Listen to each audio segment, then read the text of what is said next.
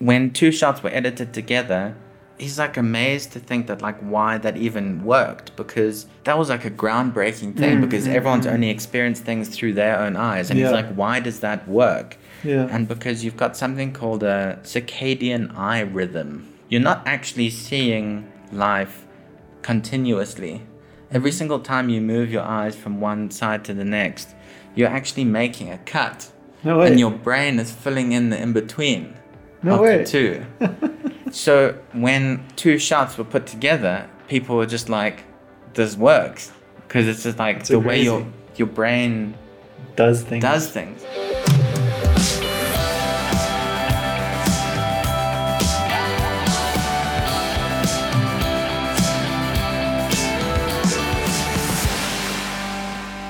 Hi, welcome to Department Spotlight, the show where we talk to our friends and colleagues about film and the film industry through the various lenses of the different departments, hence Department Spotlight.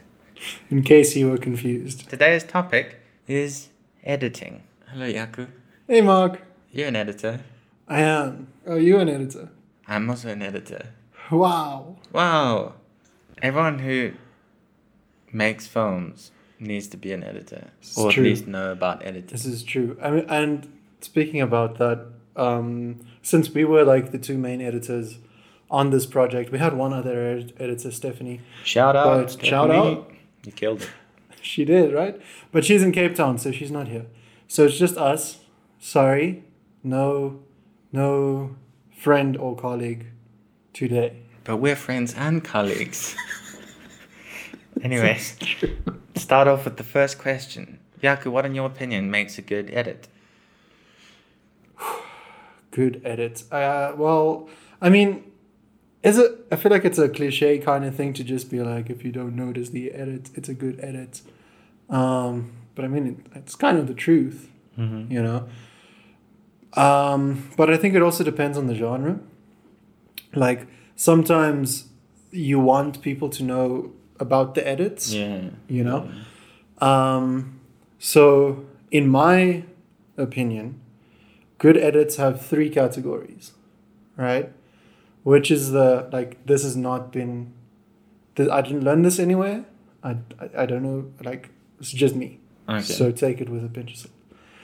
Um, you got the invisible edits, which is what you mostly get in your films and narrative work.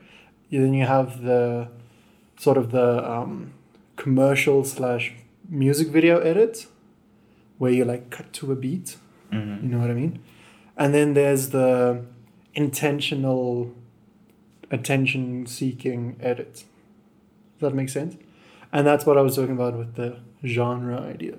Mhm. So, So- that becomes self-aware, like through Yeah. editing. Like you notice that you're watching a thing, and that's like Yes. the point of the The narrative. the narrative. Yeah. yeah. That's my opinion. Uh, what do you think?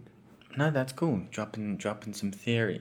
Yeah, well, it's- it's literally a theory, yeah. classification. That's Yeah, really cool. literally- Well, looking at like Walter Murch's, he's got those yeah? six things. Yeah, yeah, yeah, yeah. And he always talks about um, emotion being like the most. I mean, yours were like classifications of editing, Mm. which is really cool. Um, uh, but Walter Murch speaks about what makes like a, a good edit, and he speaks about it's got like percentages for different categories of things, and he always lists like emotion as the most important thing, and you can forgive continuity, you can forgive the 180, you can forgive basically every sort of rule or guideline Yeah. of filmmaking as long as like the emotion is there and you'll Yeah. be amazed at how many amazing films and tv series that you love that have like it. Bad continuity and if you speak to them they'll be like yeah but we didn't care because the emotion is Yeah. there and then it's like you didn't even notice did you because you Yeah, don't yeah, notice yeah. when you're like emotionally invested in something Yeah. and i think that's when it becomes invisible is when Yeah. you become emotionally invested Mm. and then it starts disappearing Mm. you know what i mean I think this is a good time to point out that Mark actually finished his degree in editing, oh yeah whereas I, I only did first and second year editing. And then the rest of my editing is just personal experience. Just But you've got a lot of you've got yeah, but I mean, I don't, I don't know any. Well, not I wouldn't say I don't know any of the theory, but I wouldn't. I'm not like Walter Murch has these things. Oh, like yeah, I know, I know, like in the back of my mind, he has those mind. things.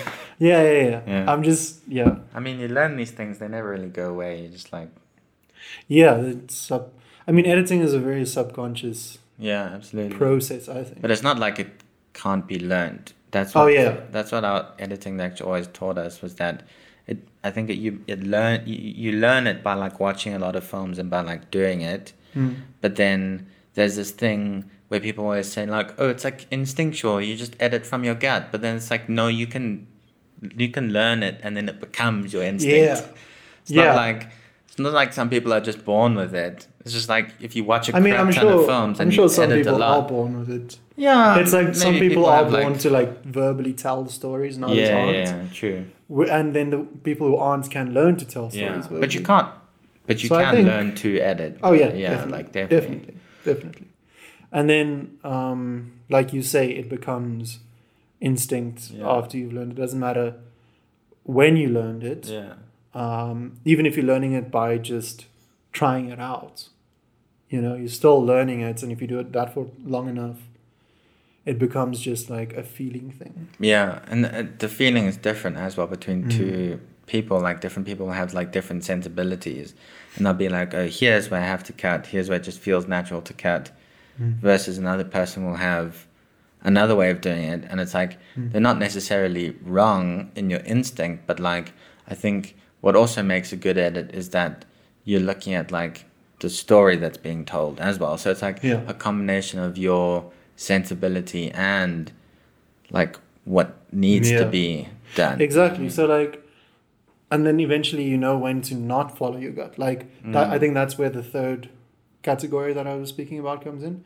Like when when um, filmmakers want to show you something that's maybe not pleasant to look at, Mhm. or or it is pleasant, it's like funny, and you're like, okay, they're probably gonna cut now.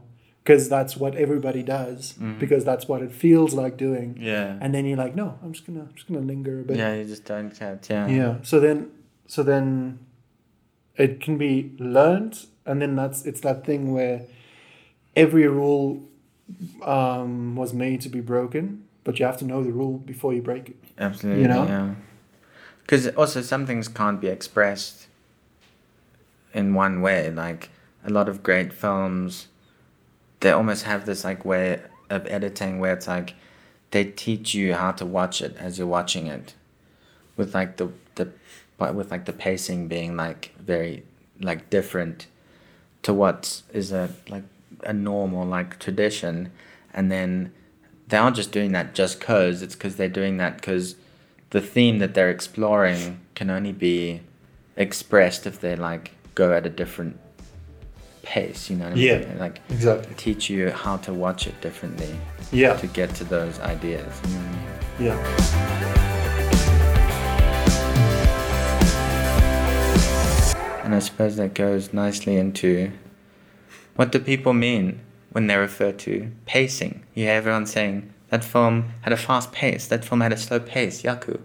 What is, a pace, one pace what is, this pace? Times Merriam. Webster's dictionary. Disc- um, I mean, I mean, for me, pacing like it's obvious. It's just like, you know, when you're like running, the pace at which you run is the speed. I don't know. Mm. For me, pace always goes with running. Like not driving in a car or it's always running. I don't know why. So when I when I think about pace, I always picture a guy running. I, I don't know, and then um, the background of which is running past is like the movie. Does that make sense? Like the what do you call those? The stands where all the people sit.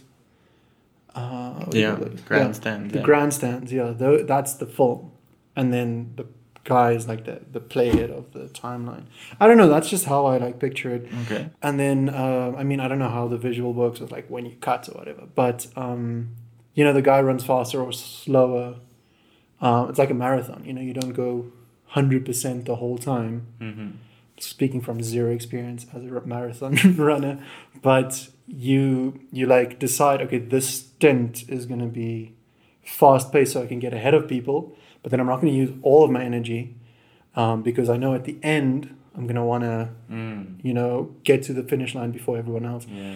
So it's like um, so the pacing for me uh, is is a marathon where you can't just go fast paced the whole time Yeah. and you can't just go slow paced the whole time. Like you can go slow and you can go fast, but there has to be places where you just break that pace to make a point. Yeah, because an audience isn't going to take away anything if it's just like breakneck speed from beginning to end. Yeah, or the opposite if it's just slow turtle speed. Yeah, You know. because there's yeah there's that natural ebb and flow that like stories have, Yeah. even in the writing. Yeah. Um, but as as I said, I think things can be expressed. Things need to be expressed at different paces as well. Mm. So you're saying like a different sequence has like a different pace. Yeah, yeah. Like, so when I'm when I'm editing, I'm intentionally thinking, okay, this scene is gonna have a fast pace because the next scene or the few scenes next is gonna be slower. Mm. So I'm like building to that, um, then giving people breathing space. Um, but yeah, I don't know. I don't. It's not. It, these are not like rules that I, like I said earlier. It's not a rule that I live by. Um, what's the word? Like rigorously Mm. or whatever. You just It's feel just- like it's the way it needs to be for that for the story. For the story. For that story. Yeah. and with the amount of coverage. I've also found that a certain shot, like each shot, has its own pace. Mm. Like with the the movement in the shot, or just like Mm. even if it's like a slow shot or something, there might be something to it, like in the background, wind through like trees that like it has its it creates its own like internal pace within the Mm. shot. And when you're trying to create like a fast pace, you might think that oh you can just put all these shots together and it'll have a fast pace. Mm. When it's just like not the case at all. Yeah, it yeah. like entirely depends on the actual shots. Yeah. Which leads into the next question. These segues on You're going point. way too quick, but okay. Um, we'll be able to carry on. Which All is, um, when do you plan editing? Does it start before, or do you just shoot a bunch of stuff and leave it to the end? I mean, speaking as like the director as well, I um I also have like an idea what the edit's gonna look like before like while we're writing it, you know. Um and then if I have an editor, um like Stephanie, shout out. we I I speak to her about it or him, whatever. Speak to them about it, um or what I thought about after we shot. And then, but when I'm shooting, I'm shooting to my picture Mm. in my head because, like you said, the shots have their own pacing, right? So the only time I feel like when you can get over a shot's pacing is when you're doing that second category, which is the commercial slash video music video, because then you have that music or that what- usually music to to use as a distraction. You can just cut straight on the beats, and it's like, oh, okay, that's what they're going for. Yeah. Like it Um, informs the, yeah. the tone of the, the shot. Yeah. Yeah, Yeah, like as it plays dictates out, the, yeah. the, the sharp pace. Yeah. So I think, I think for me, it starts script already. And then when I'm like making the shot list with the, but I, I'm not sure what it's like for an edit. I've never been. No, that's not true. I've been the editor on five student films. I cannot tell you what they were or what I did. It was too long ago. So yeah, I, I can't really tell you what my process was. You've recently, or more recently than I have, edited a film that you didn't direct. Mm. So maybe you can speak more about that. Yeah, so editing the graduation film, um, well, I did two, obviously, the experimental and then the graduation at after last year. And, you know, I I was like heavily involved with every single part of the process. Um, director probably got a bit annoyed, but like, it's like, I think it's like very, it's like very important because you have to, even the things that you want to like play out and just feel it out and you want it to have a sort of more organic type of feel you have to plan that to be shot that way to be edited that way you know what i mean Mm. it's not like oh you're going to set up a shot here and do a whip pan to that and that's going to whip back obviously that's where it's like obviously that needs to Yeah, be yeah, planned yeah. but like every single like construct or like scene the way it's played out the way it's shot needs to be needs to be planned. Like we had um a lot of sequences where because the the film dealt a lot with uh PTSD and it was like very like psychological. We looked at the way to manipulate editing to tell her story from her like point of view the main character's point of view um, because of the way someone experiences trauma and the way they experience their own in like internal time dictated the way it was like shot and edited because that's the way the story needed to be told. So it can it, it's not just this thing you do at the end when you combine all the shots together. It was like literally doing research into the psychology of a person who's been through what this character had been through and how it dictated the editing. So it doesn't. I think it needs to be extremely involved. Um, th- with with these shorts, we I think we both knew exactly because we like have edited so many things. Like we knew like when to call cut, when to leave it going a bit. We knew like, oh, I needed to get this little shot. I needed to get that little bit because Mm. um, like we've edited as mu- quite a Mm. bit, which I think is very very important for like every single crew member to know Yeah. to understand editing because then Yeah. they'll understand. Oh no, that little thing over there is not in shot or whatever, and it, we haven't really seen. it, It's not important. Yeah. Or no, this is extremely important. Or we have to do Mm. we have to get this little um, like pick up here or we have to leave it the shot going and i think even an actor needs to know about editing obviously they're not like consciously thinking of it when they're performing but just to be aware of like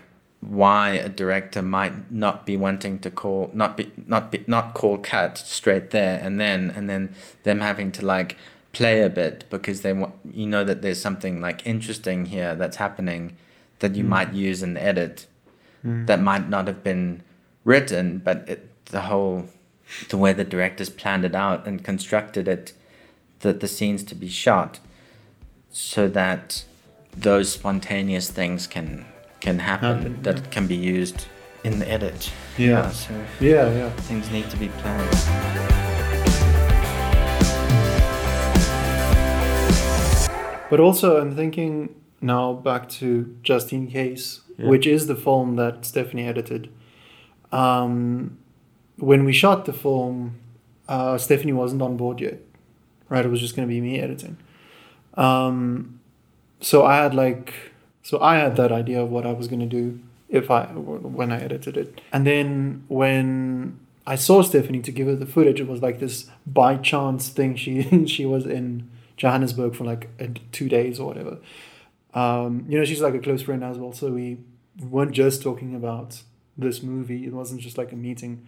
Um, so I didn't tell her too much about what I had thought. I sent her the script, and I just gave her the footage, and then I said, okay, in this part, you know, we're doing stop motion. You know, the, some of the t- more technical things but I didn't explain what I thought really. It was just literally just the technical thing because we didn't have a lot of time. yeah yeah And then the edit that I got back was was like okay, there was a few things that I wanted to tweak, but it was mostly yeah what I had in mind Yeah. anyway. You know, um, That's so I good- think that's good direction as well though mm, you know But it is though. Like Stephanie's edit was very good, but essentially you gave someone a bunch of footage and you got it edited back the way you wanted it. yeah. But also I Aside wanted, for like a few what I wanted to say. there, but like True, true. But what I wanted to say is like a good editor, like once you've you have learned how to edit and once you know um, once you have that background, like you have like she also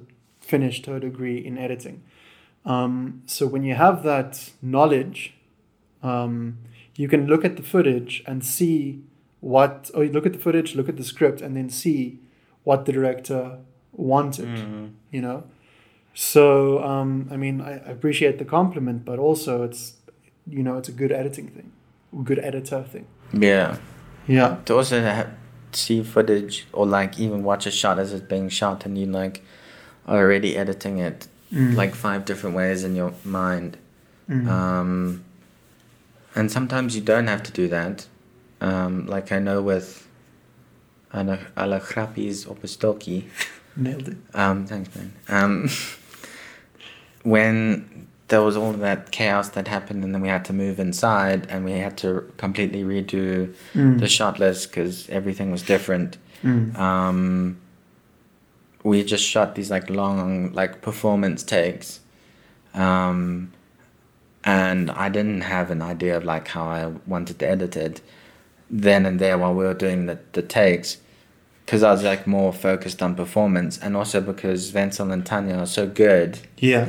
That it's like just you're just them. getting you just you just Yeah. put it you just sometimes sometimes when you make a movie and you get you just cast really good people you just put a camera there and you just say go and then like magic happens and then Yeah. you just cut and then good Yeah. it's yeah, like um which is really great sometimes you but then also that was like that was also like constructed you know what i mean like yeah. i knew that i could do that with them Mm. um Yeah. Well, I mean, that's more. uh, Well, I don't want to cut you off, but that's like more a directing thing. Um, yeah yeah true but i mean as in An editor. the way things need to be Yeah, but I mean, also, you know, you say you didn't. set Yeah, exactly. That's what I was gonna Yeah. say. Like, even though you didn't necessarily shot list that part for the kitchen, you um, you knew that if I get a couple of wides and get a couple of close-ups, and they are in this sort of orientation, and the different sizes as well Yeah, yeah, like yeah. the scene as it progresses exactly. yeah So you knew that because I mean, you were just adjusting your original plan. It wasn't like a new plan completely, you know. yeah well i mean they were And meant to be sitting on that doghouse the whole Yeah, but I mean the shots. I I mean the like you like you just said the like getting closer to them. Yeah. whatever, that that didn't change. yeah From a directing point, you knew because you had the edit in mind. You knew that we can get these things, and I trust Tanya and Wenzel, and they know what they're doing, and I can just get like a couple of takes in these Yeah. shots, and then it'll edit to, edit together. Yeah, but that's I suppose that also leads into style. Like with like you were speaking about the way Justine was like written and was shot, and the way like Al was like written and shot, like two completely different styles, and I knew that I could do Al that way because, um, I didn't. The, the intention for the editing wasn't for it to be pronounced at all. Mm. But like for Justine, obviously there's like those Edgar Wright influences and stuff Mm. with like the whips the zip, that zips, the zoom that need to be t- done that specific way for that story. Mm. So style also becomes a very important thing in the planning Mm. for the final edit. Like Mm. you can't force an Just Edgar watch. Wright. You can't like force an Edgar Wright style on just like any footage. Yeah, You know what I mean? yeah, yeah, yeah. like he knows like um like Baby Driver was like being edited as they were shooting it. Yeah. You Yeah. know what I mean? Yeah, yeah, yeah. in real time. In real time. Yeah. Um maybe let's go into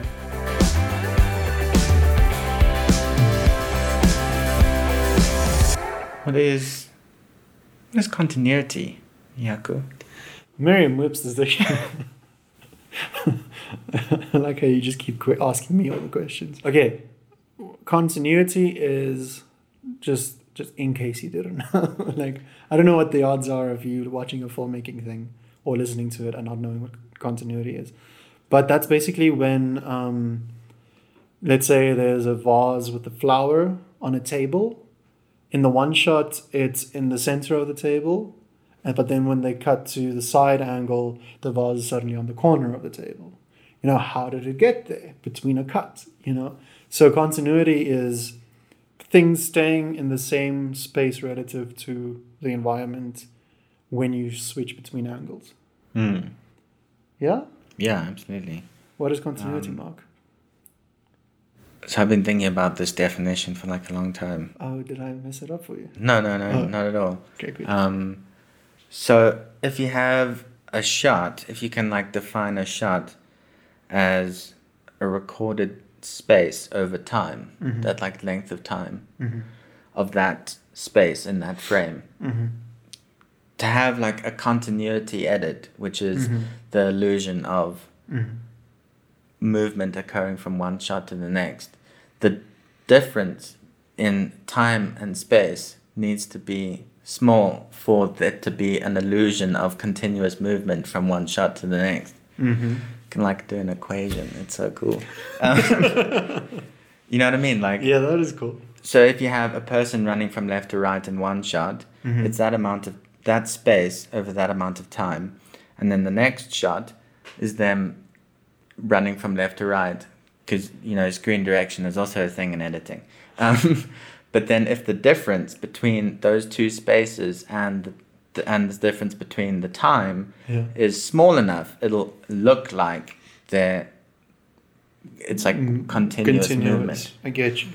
if you just look at that as like the definition of like every um every cut um because everyone just like assumes oh continuity editing that's like just what you do that's just that like how something is constructed Mm-hmm.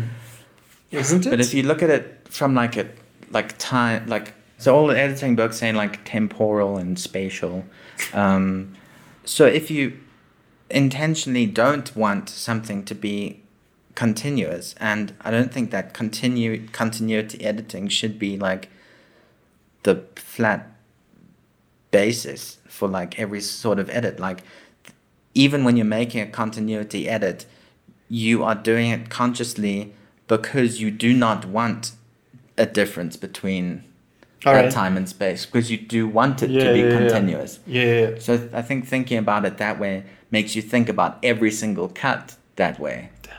You know what I mean? Yeah, I'm, Like- even, I'm even considering jump cuts now. Like, right? Yeah. Like I don't want the audience to um, be lost here. So Yeah. I want to have a s- small difference between space and time of, between Yeah, these two shots.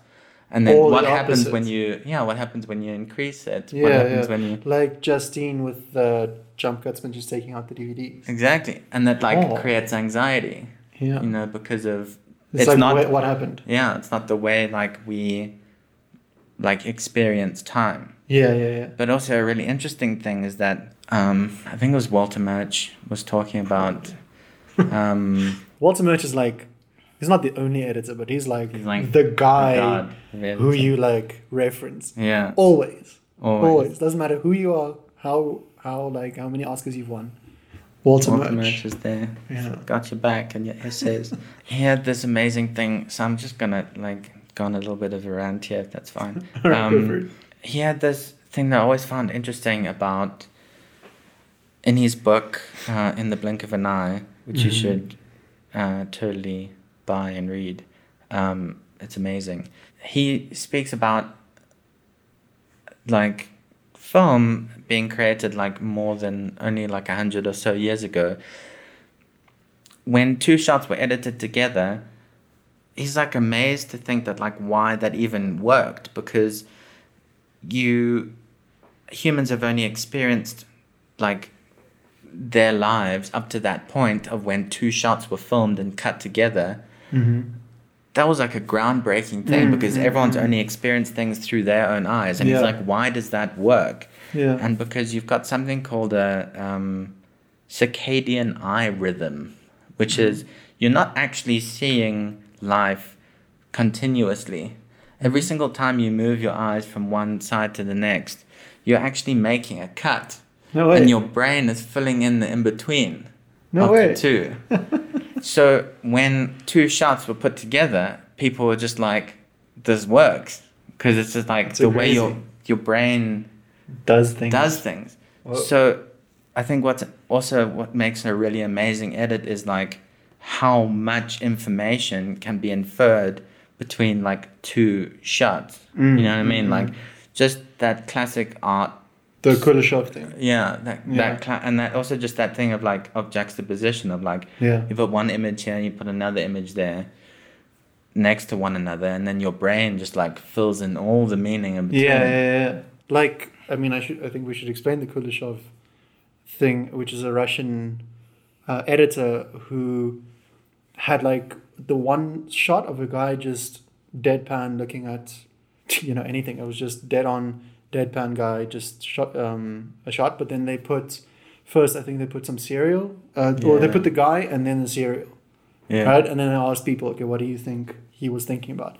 And they were like, oh, he's probably hungry. He wants to eat the cereal. Then um, they put the exact same shot of the guy with a baby. And they were like, what do you think? And they were like, oh, it's probably like cute baby, Yeah, blah, he's blah, blah. caring, he's, He's uh, caring. And then, and then they did the same with like a girl, a beautiful girl. And then, or the guy and then a beautiful girl. And they were like, this guy's a pervert, blah, blah, blah. Yeah. And it's the same and it's shot like, and he's every not time. of anything. Yeah. And it's like the audience is just doing that yeah, yeah, yeah. themselves and it's like so I don't know, I don't think that like these like tools are like It's like, like I mean, child play. Like it's like it's you're literally making someone think think something by putting two images next to each other. That's Yeah. like the potential for some dangerous stuff, you know, Yeah. which is like why propaganda is a thing. is yeah, and a why the thing, like yeah. Russians were like big into it in Yeah, the creation of editing is because like there was some Mm. there was some like proper there's like some proper interesting history of like propaganda and editing. Um like that that woman who made that um I can't remember the name of it though. Um, that like Nazi propaganda film, Mhm. and then the Americans took that same film and like recut it, and then like made it all funny and shit Really, I didn't even know about that.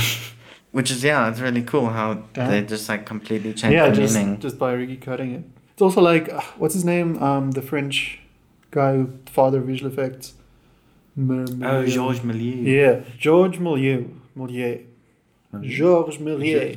Um, he um, he's credited as being like the father of visual effects, and um, the story goes that it was literally an accident where he was filming a guy or a train a, a, a horse carriage in the streets of Paris, um, just just going, and then while he was filming the like because he had to like do it manually, Yeah. and then the crank like got stuck right? And he was like couldn't it couldn't move. And then when he got it working again um it just kept filming like and it created one of the world's like first visual effects cuts. I don't know if it's like if it was the first cut ever obviously but visual effects cuts where it was just like and then when he played it back right he was like amazed that one minute the horse carriage is there the next literally the next frame it's gone.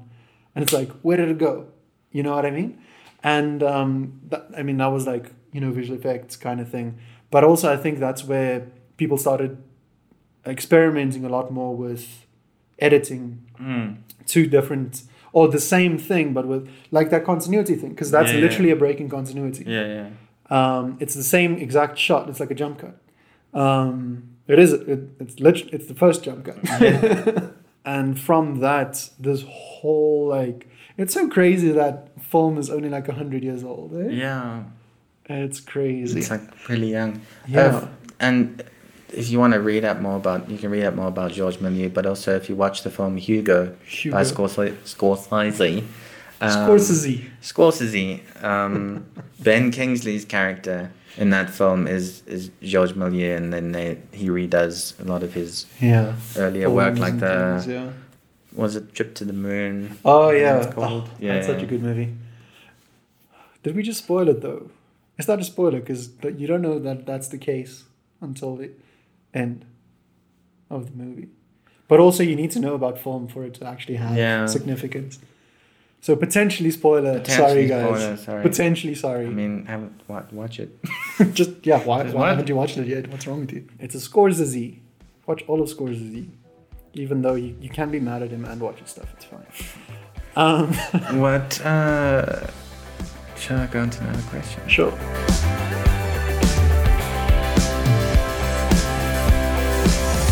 Let's cover this question now, because I suppose people always want to know. Uh, that's why we're gonna ask it. Yeah. What uh, what software do we use to make these films? Hashtag Adobe Creative Cloud, Premiere Pro all Shout the way. Shout out Adobe. You need all the. They obviously need all the press they can get. Premiere Pro. Premiere Pro. The Um, most recent version, version 14, is insane. I don't know what they did from 2019 to 2020, but it like playback is just so butter. Buttery smooth. Butter, It's so dude. good. It's Um, crazy. Um, so why why don't we use any other programs, Mark? Uh, Premiere for the win. Um, I mean, you you obviously when you were in third year, did they still do Avid? yeah, we used. So Avid. yeah, so when when you were in third year, you guys used Avid um, at After. Avid Media Composer. I when I was in 30, I was doing sound design and visual Yeah. effects, and and like just from watching the editors use Avid, I got so mad. Um, okay, I got so mad. I loved Avid because Did you? they just didn't know how to use it properly. Um, No, no, no. I probably didn't know how to use it properly because like there would inevitably be something that I have to fix myself in the sound because yeah, some editor didn't know how to, you know, exporting an OMF for uh, for Pro Tools or exporting an XML or, or I don't think he did that did XML, but something for the visual effects side. I think we had to do AOFs. Um, but every time I would just get so frustrated because the from my experience and you know like i said i didn't study it or use it for very long but you had to like set your own shortcuts for things or because it didn't have default shortcuts um, in the version that i was using and it was just difficult to navigate and i hated hated the fact that all the windows are just floating around it's not just one window with panels Mm. so that's my experience with Avid. Please, please continue.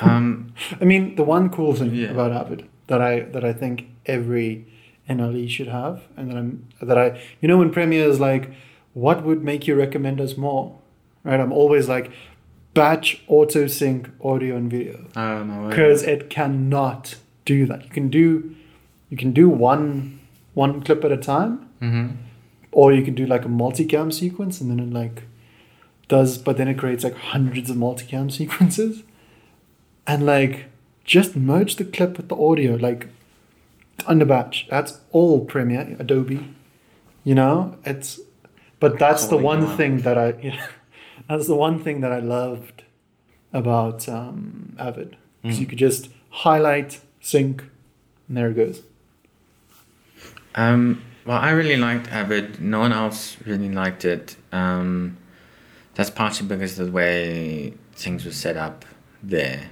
Um, Avid is designed to set up so that everyone is using everyone is using Avid across like the whole like a whole studio. okay They work it works very well like on a server.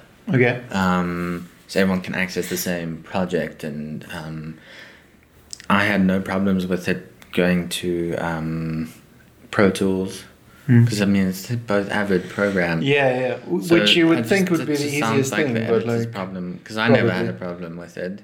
Um, the and also for panel- mastering Yeah. for mastering i had to and there was even sound people who didn't understand it and i had to help so many third year students mastering 5.1 Me too. But yeah, um, that that's also because uh, we didn't use the latest versions there. Oh. We used mixed, also mixed versions. Pro Tools was on Oh. a version. Oh. Avid was on a version. Um, I don't think it was really Avid's fault there. But Alright. and one one thing I have to say about Avid versus Premiere is Premiere you can edit and you can de- develop a lot of like really bad editing habits. Mhm. Um, because it's like quite like a chilled program. Like Yeah, you can just throw stuff in and it'll just do whatever. stay it'll- there. Everything will connect and it'll always Yeah, be like yeah, working and stuff, unless when it crashes, because it always crashes. But anyway, um, shots. Um, uh, Avid never crashes. like Avid's like. but also avid was on a mac Uh, yeah, and also, but an Avid doesn't let you edit in a way where you develop bad editing habits. Mm. You have to edit the way Mm. you have to edit. You know what I mean? You Yeah. have to use And I mean, we should the shortcuts. You have to. I mean, we should mention that Avid, for for anybody who doesn't know, Avid is the industry standard. Yeah. You know, like I mean, not, I don't think in South Africa. I think in South Africa we mainly still use Premiere for everything. Yeah. Um, Please, but Final Cut. Final Cut Seven. Yeah. Um, but dark, dark yeah, dark times. But in like most of Hollywood would Yeah, use, use Avid, Avid. because it has that like it came from Yeah. way back when it was like its own computer. Yeah, because Um, like if you know how to cut on film as well, there's many different steps that Avid Media Composer can do to make people who used to edit on film. It's very editing on Avid Media Composer very feels like the NLE version of cutting on film Okay. basically and there's a lot of like um it's like an intermediary like there's people who know who used to cut on the old avid systems will still know how to use The new. the new ones Mm. and premiere and all these other programs have derived themselves from avid Mm. the way in that nle works but then they've become more relaxed in terms of it being digital Mm. um, which makes them easier to use than Avid. But I, I would say that if you if you're very serious about um, getting into editing, um, like you want to edit like feature films eventually, um, just like I would, I would say obviously use Premiere to just like edit your projects and stuff. Mm. But if you really want to like jump into the deep end, jump into Avid because um, you you're not going to pick up any bad habits because Avid will only allow you to cut the way you are supposed to cut. Mm. Okay. Um, All right. because uh, yeah, there's there's, makes sense. there's pros and cons, but I mean definitely I'll Mm. just like I'll just use Premiere. Yeah. I don't think I have many. I mean, also the price difference is massive. yeah, it's massive. Massive. massive. That's that's like one of the biggest reasons to use CC Premiere, is because yeah. like all all the programs work together. Yes. Yeah, and like what I was saying about uh, visual effects, that's very easy. Right click, replace with After Effects, done. Yeah. Um, obviously, with link. Pro Tools, like I think Media Composer and Pro Tools have a very similar dynamic link Yeah, yeah. um, because it's, they're both Avid, Yeah, and then yeah. obviously After Effects and Premiere are both um, Adobe programs. Um, but I, but like I find just going to all the programs, Premiere is like very, like it'll shake your hand easily, Yeah, you know. absolutely. Whereas Avid's like, huh, you're not using Pro Yeah. Tools. Well, good luck, man. Properly, yeah. Yeah. It's like, oh, you're not ingesting your media properly. Well, you're not setting up your project properly. Well, there's Yeah, no, there's yeah, no going back. You can't go into some thing to like. I think you can now, but I think you have to like you have to set up your project. You can't like go back and do what you do in Premiere and like change. Change things. A Like a things Premiere, Pre, pre yo, you have dude, to like, the thing that which is also good in my opinion, because you have Yeah. like you have to set things up properly. you have to. sometimes with Premiere, things are like a little bit too relaxed sometimes, and I feel Can like I, things can I give get you an lost. example? Like, uh, I used to work at a church, right? And we would train, like, people who wanted to, who were interested in editing, and I would be like training them on how to use Premiere and doing this and doing that. And um, the people who like started, like, they knew nothing, and then I taught them. They knew like, okay, you create your well, you know, my style was like you create your bins and you put everything in your bin and you, it's organized. Whereas the people who would have had experience but they didn't go to film school or they just started when they were like in high school, their projects would be a mess. You know, There's just like worse than a messy project, everything, man. just everything in the project panel. You know, nothing, nothing is in a bin. Nothing is sorted correctly. Nothing is color coded. It's all just in the project panel. And then, and then what? The thing that um somebody that I know still does this. Still, after I've like told him like this is the worst thing, he he reuses the same project, right? So he only has the one project file, and then he doesn't make bins. He just drags in new pieces of footage, makes a new sequence, and then starts editing in that same project, right? So in his project panel, you would scroll for like a year because there's just footage from who knows. And every time it's like media offline, he's just like offline all. so it's like there's even links to stuff that he doesn't even have hard drives for anymore. And that may and then and then this is the worst. You're gonna be really I'm upset. having a heart You're gonna be really upset. He when he when he imports into his timeline, like he just drags obviously directly into the timeline, but then if he accidentally deletes that clip and he needs it again, he doesn't go look for it. He just drags it in again. And then it creates a second instance of the same clip.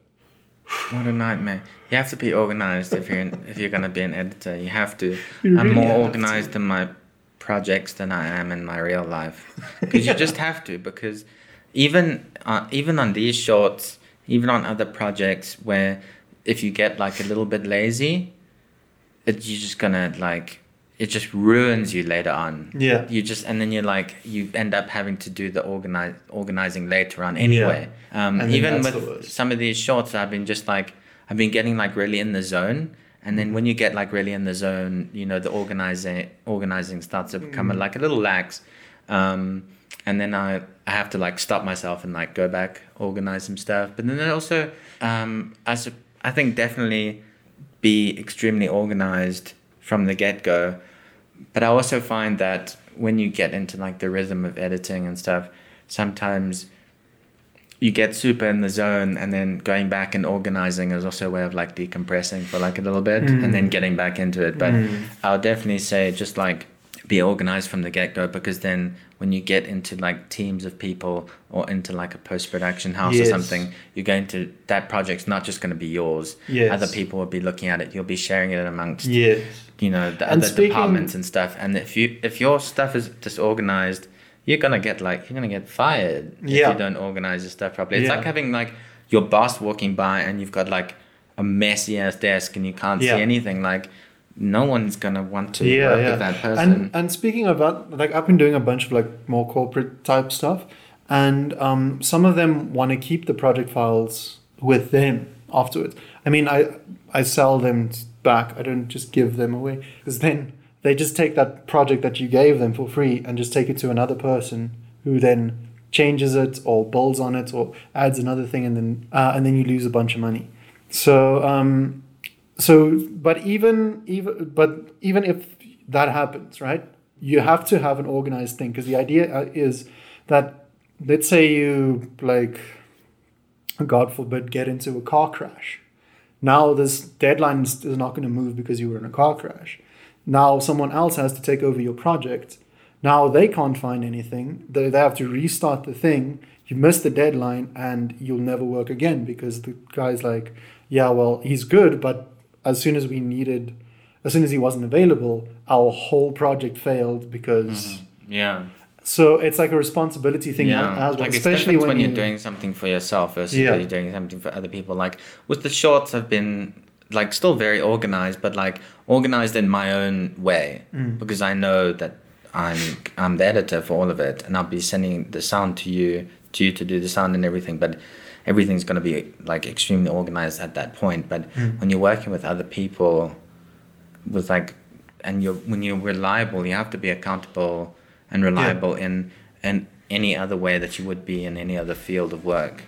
yeah Not just because it's editing. Definitely. You have you suddenly you have to be organized. Yeah.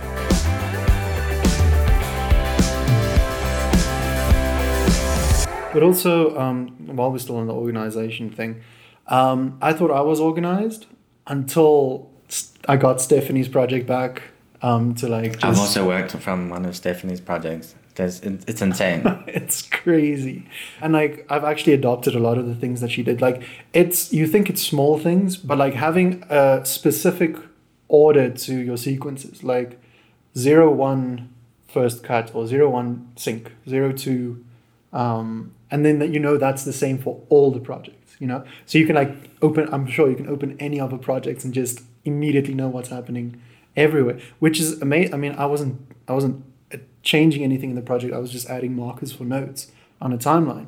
But i could easily um, go back into her select sequence because she labeled it so clearly in a sequences bin.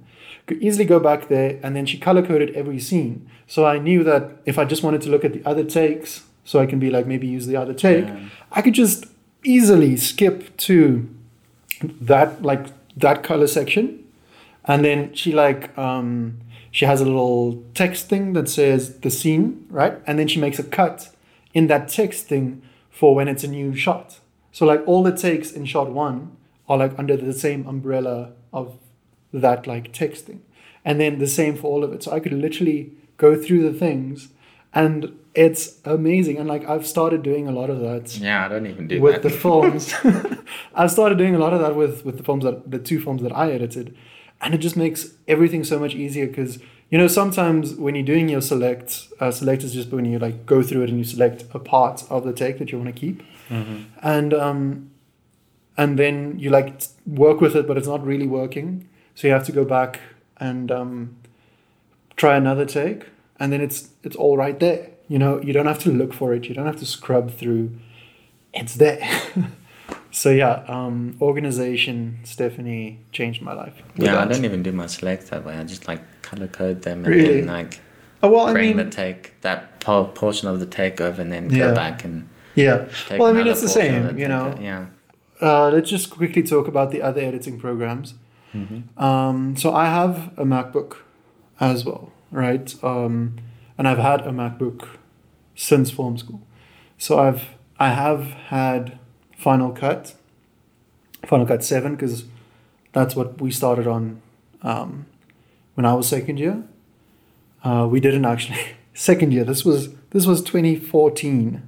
No, this was 2015, and we were still using Final Cut Seven in film school ridiculous. And then the the next year they started using Premiere um, for the second years. Obviously, like we said, third years Avid.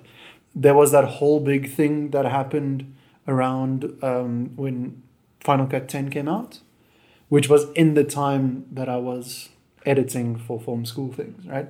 So it was like, yeah, yeah, I'm gonna try it out, uh, whatever. I think I got a trial or somebody like lent it to me, or I, I, I got a I got a copy of it, and um, hated it It's the worst. hated it. That being said, you know, um, and this can flow into our next thing, which is when to get into editing.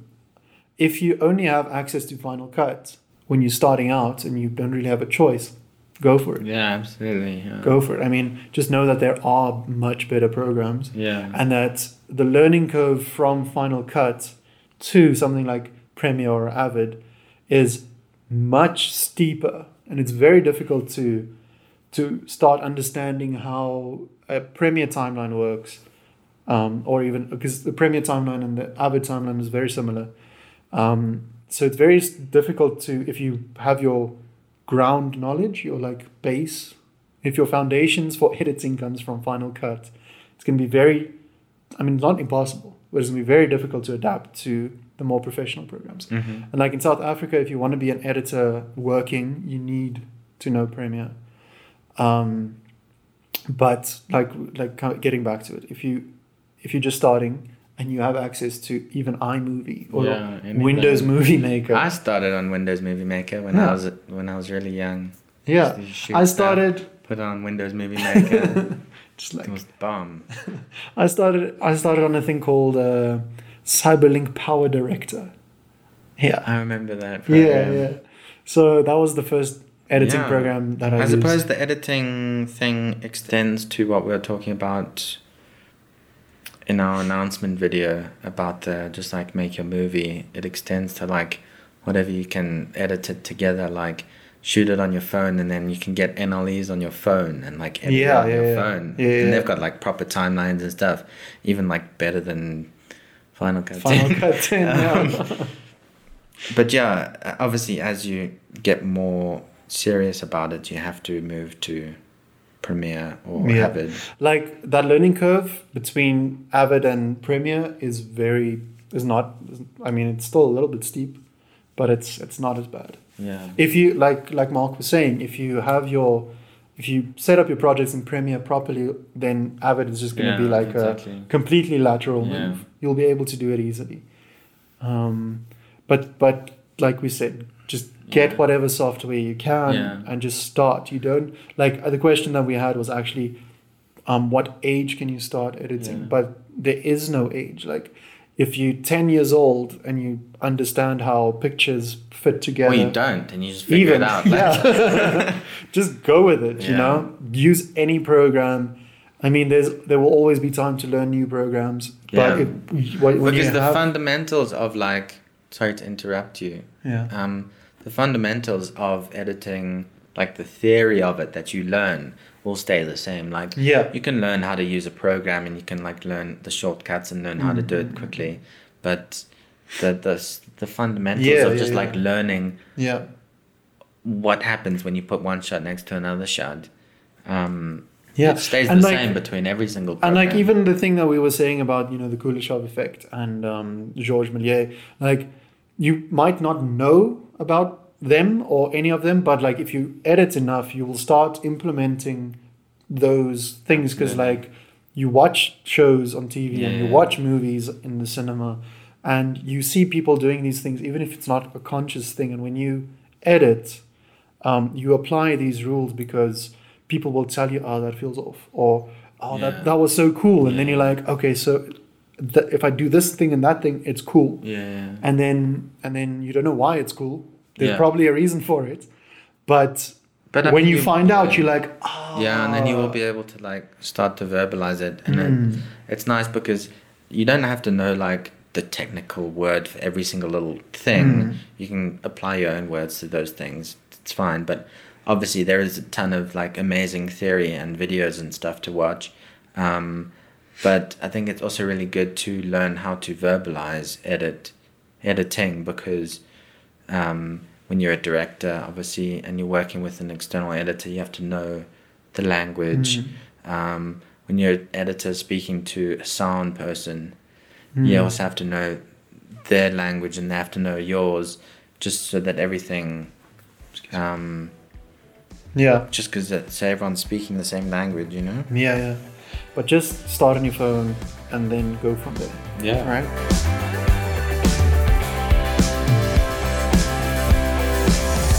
But then that also leads into the next thing, which is what is the difference between editing a vlog and a film? Right? Uh, if I can start, Yeah. um, I've done like a, quite a few vlogs on this channel, which, you know, go check out Check all of them.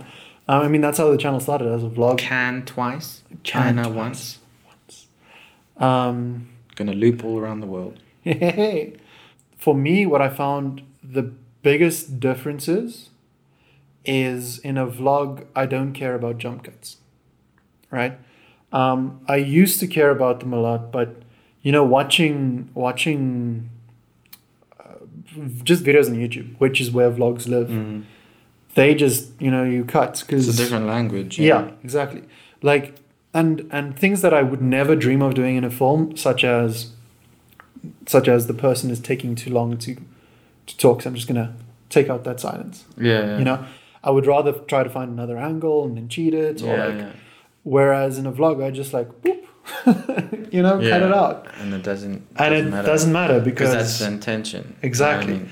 Because even I suppose that's also I think where the two are almost like similar in a way is because you're doing that because the intention of the vlog is for that information to be given or something yeah, in a short um, space of in time. In a short space of time. That's the Mhm. intention. Mm. Whereas in the film, you you have different intentions. Yeah, and, and in a film, you speak to the actor before you take the shot. You're like, "This is what you're going for. Go, you know, you can go slow, or you can speed it up." Yeah, yeah. Whereas in a vlog, you don't know what you're gonna need. You don't know Yeah. what music you're gonna use. Yeah, You you just yeah. just cut it quick. Yeah. And like one but of the there is yeah. intention to both of them. You know what I mean? Yeah, yeah, yeah, Yeah. It's like what I was saying in the like, beginning. Is like the different first, considerations. Yeah. it's the first category versus the yeah, third absolutely. cat- second category, Yeah. second, third category. Um, like a, a vlog as well takes me hour, hour and a half, maybe two hours to edit, like a ten minute vlog. If I have like a bunch of footage, whereas a film I would spend much more time on, and that's because I would spend more time organizing. I'm not saying I don't organize at all in a vlog, Um, I still have my bins, but I don't have a select timeline. Yeah, yeah. You know what I mean? Um, because there's only that one take of that moment. Yeah. There's no reason to have a select. If I don't want the shot, I just delete it. Yeah. You know? It's like almost a vlog is like documentary. Yeah. In a, in a way. I, Yeah. I mean, in a documentary, you're not gonna jump cut and stuff. You'll, Yeah, yeah. You can you have, you'll have like B roll. You'll have Mm-hmm. The ability to like go to another topic or something like that. But I suppose an, a uh, documentary is like an intermediary between the two. Yeah, I guess Yeah. so. Because I mean, Depends on the type of I mean, that's- as well. True, but true. But I mean, that's what a vlog is. It's a it's a video, video log, diary, yeah. a video log. Yeah, it's a it's just instead of you writing everything down, you're just filming it Yeah. and you're just cutting it together, which is very similar to a documentary in the sense that you're filming things as they are Yeah. and then you editing it together. to- But in a documentary, I feel like it's more obviously more intentional about this is the story that we're following Mm-hmm. in a vlog, the best vlogs always have a story, but that story isn't necessarily earth shaking or moving, or sometimes it's just to have fun, Yeah. you know, which is not really something that you would do in a documentary. Nec- I don't know necessarily. Yeah, it depends. But yeah. Yeah. Um, so for that's what I think editing for a vlog is the most different is the amount of time that I spend on it. Because also a vlog is something that I want to be spontaneous. Yeah. You know? Uh, I mean, until recently I haven't really shot a lot of vlogs with camera camera. I've just used my phone. And um, usually it's like, okay, something's gonna happen. Whip it out, you know, start filming. Yeah. Um, so I want to keep that same spontaneous energy in the in the edit, Yeah. you know, which again is like an intentional thing. Mm-hmm. Um, but I don't want to spend four hours over engineering the sequence to fit meticulously perfect with the Yeah. sound. I'm just like, oh, there's a beat, cut it, cut it, cut it. Oh, this I filmed this 50, sweet, slow motion. Yeah. 50 frames per second. Um, and then, uh, oh, I have enough of them, make a cool little B roll sequence. Yeah. I don't, um, Film as pre-prod. You know yeah. what I mean? yeah, yeah, yeah, yeah. There's no pre prod. In the, in the For me.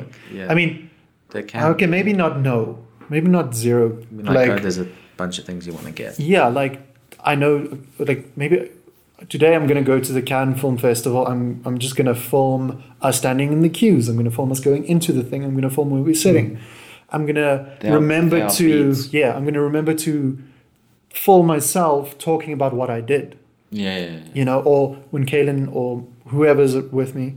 I need to remember to film, ask them, hey, what's happening? But I, I don't tell them, hey, I'm going to ask you what's happening. I'm just like, yo, what's happening? Yeah. you know and that's just my style of, of vlogging uh, obviously i'm not casey neistat i'm not peter mckinnon um, i'm just me i'm just sharing my life Yeah.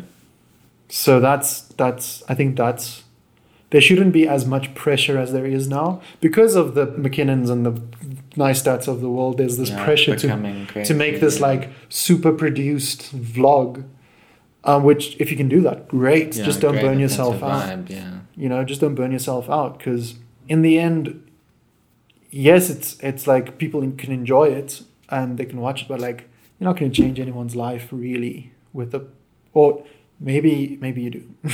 Maybe you do. maybe you have like a very cool topic that you are changing people's lives with your Yeah. vlogs. But for me and my vlogs i don't take them very seriously.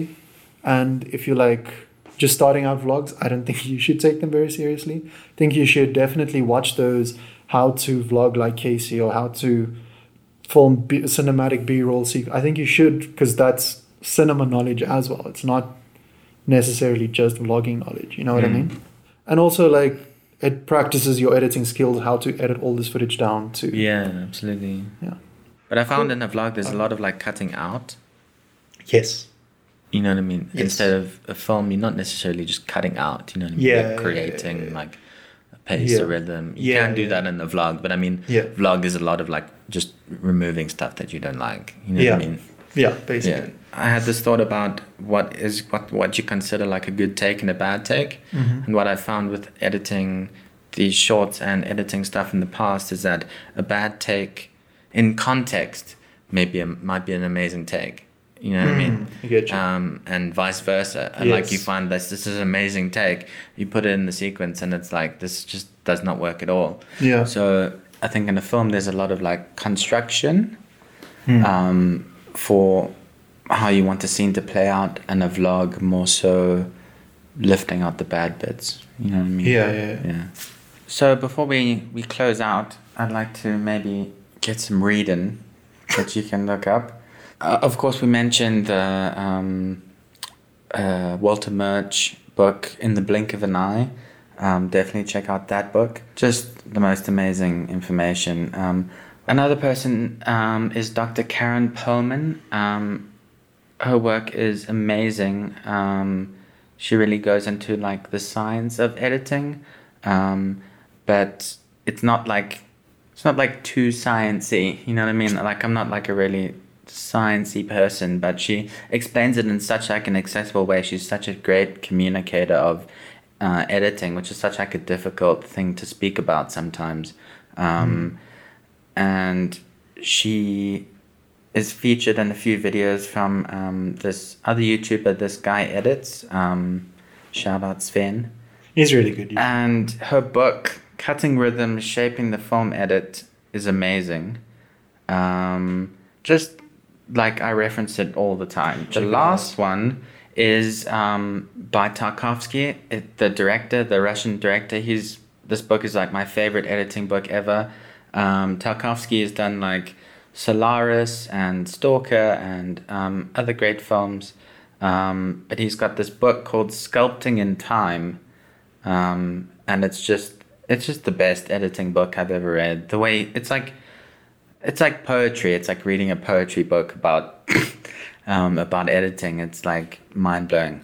Um, so we thought we'd leave you here with some films to watch with like some inspiring editing. Um, for me personally, like Blade Runner definitely is a great one. Um, Both.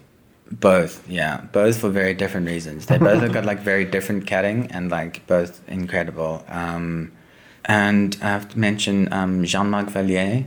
Um, he's editing on um, in Wild and the TV series um, Big Little Lies and Sharp Objects. Season one, yeah. Season two Yeah.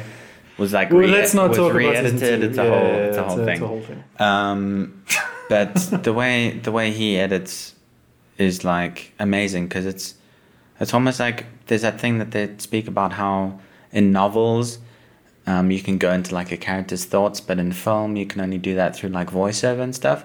Jean-Marc Vallée does that with editing Yeah. in the most amazing way. There's a video essay, essay um, someone breaks down his editing and what he refers to as a thought cut, which I thought was like really interesting. Um, and another, uh, yeah, I mean, Denis Villeneuve, mentioned Blade Runner 2049. Um, French Canadians, man, killing it Yeah. with the editing game. But also watch. Enemy and Prisoners. Yeah, Enemy, Prisoners, Sicario. Yeah.